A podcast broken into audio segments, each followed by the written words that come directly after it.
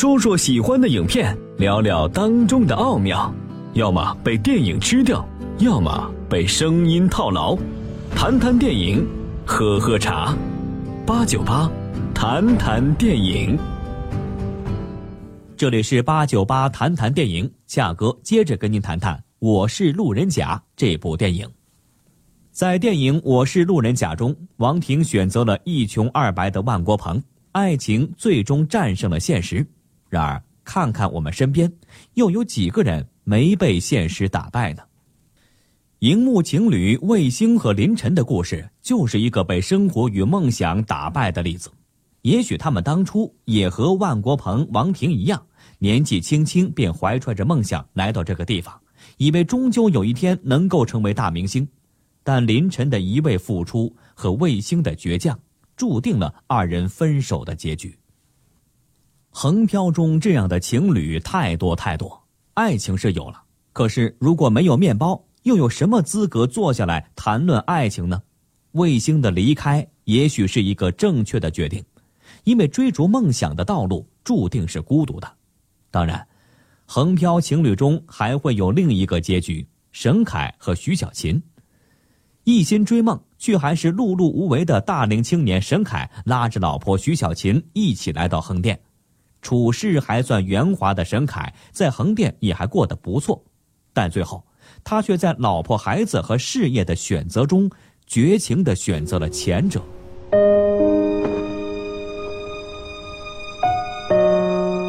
为了给他教训，导演给了他一个看似可怜却温馨的结局。大王壮志豪迈，令臣下敬畏不已。凯哥，凯哥，华祖之战已经年，民不聊生。大王壮士豪迈，令这多难看的凯哥！让华祖之战四年，民不聊生。这多难看啊，凯哥！在老婆的照顾下，过完自己疯癫的后半生。明明是横漂中群头的他，最后却落得如此下场，令人唏嘘感怀不已。你觉得自己能成功吗？这是影片《我是路人甲》的结尾，导演对所有演员完成群访时提到的一个问题。在这部电影之前，影片中的大多数演员都是一些毫无名气的群众演员，他们当中的某些人。或许因为这部电影的上映，从此踏上星途；又或许如昙花般的在影视圈销声匿迹。但他们面对镜头时的那份自信的回答，不禁让恰哥感慨：梦想这条道路是你自己的选择，无论艰辛与否，既然选了，就得义无反顾的走下去。你们觉得自己能成功吗？不知道。我觉得可能有一段距离吧。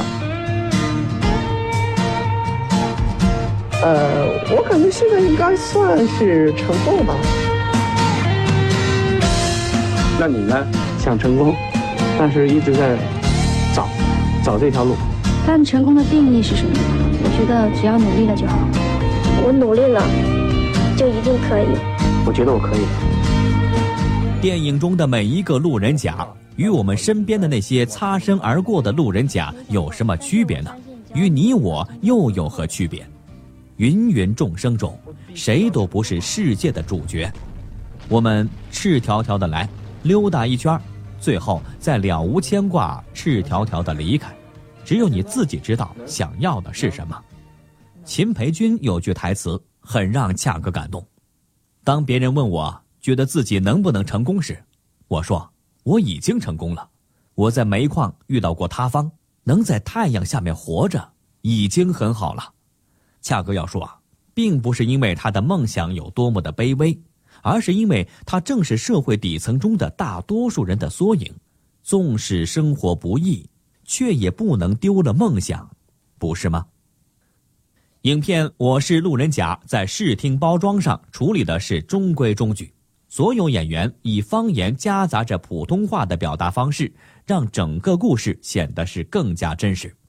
影片的镜头基本上是以近景和全景为主，既把几个主角从群体中拉出来，展现了彼此之间的关系，又将他们置放在了整个横漂队伍中，体现了他们的一致性。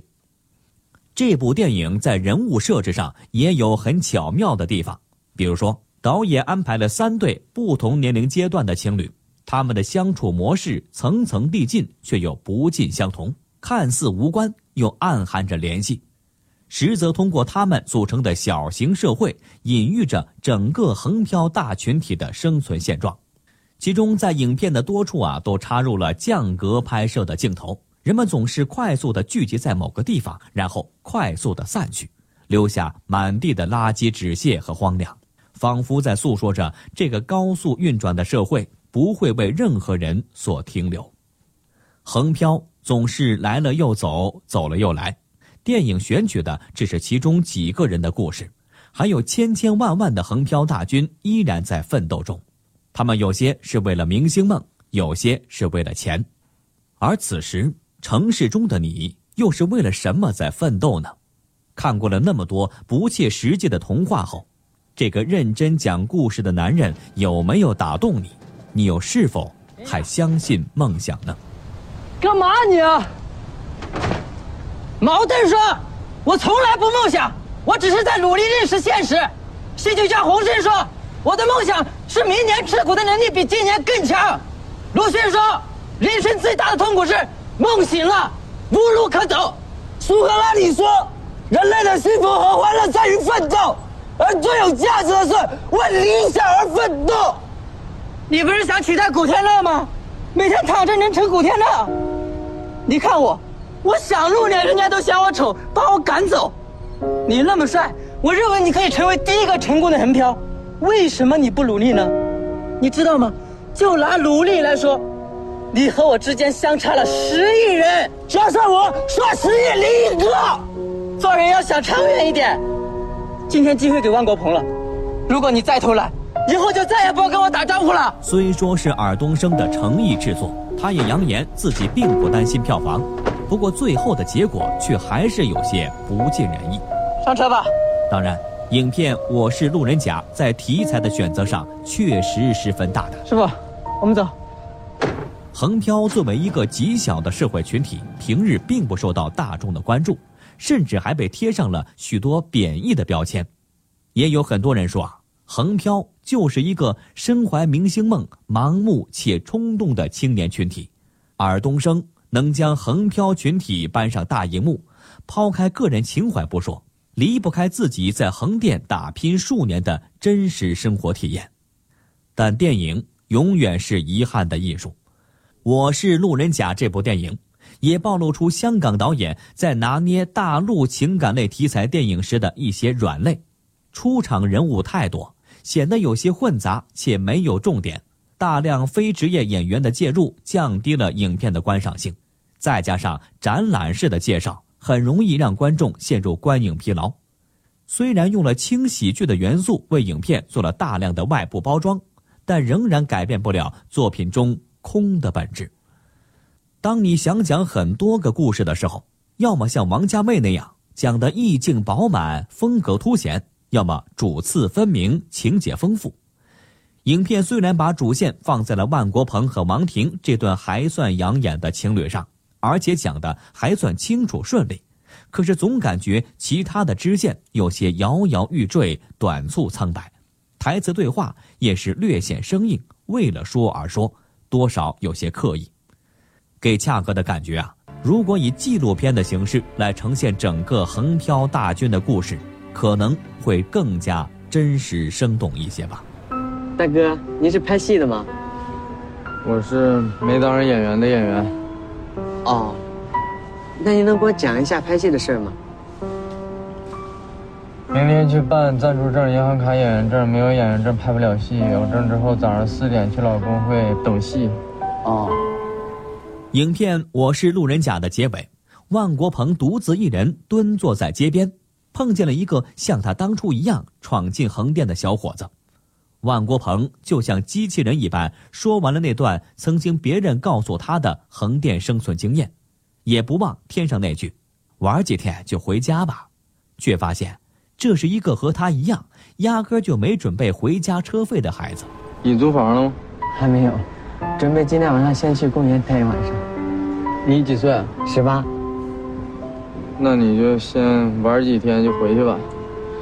回不去了，我现在身上只剩下一百多，回去的路费都不够了。这行不是这么简单的，没有哪一行是容易的，对吧？坏人很多的，总会有好人的嘛？那你好好待着吧。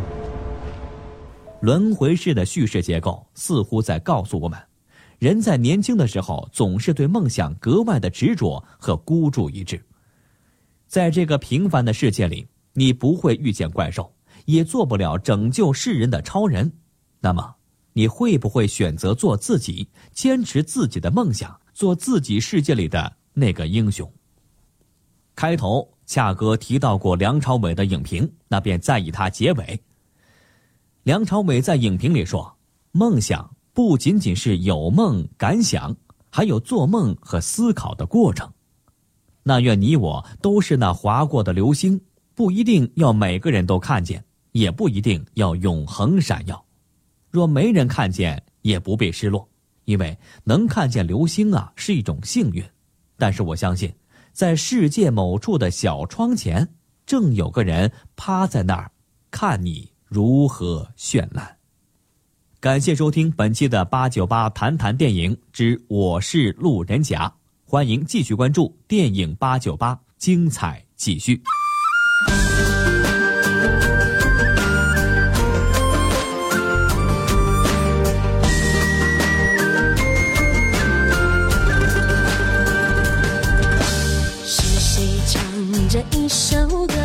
时光中的旅行者，晨光映着五彩斑斓缤纷的颜色。唱着一首歌，流成了二七四河。夕阳下的白桦林，静静地听着。风在唱着一首歌，唱着相聚的欢乐。日出日落，铭记着温情的时刻。风在唱着一首歌，唱着分离的不舍。人来人往传唱着不二听的情歌，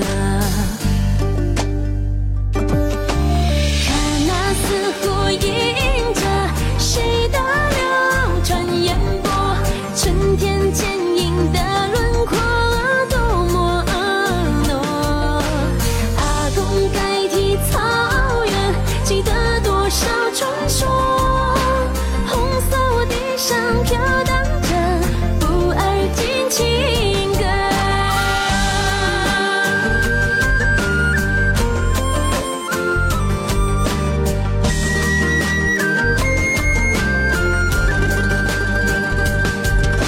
是谁唱着一首歌，马背上的哈萨克，敞开心扉，迎接着匆匆的。首歌，日夜旋转的风车，白山谷的冬不拉，轻轻的长河。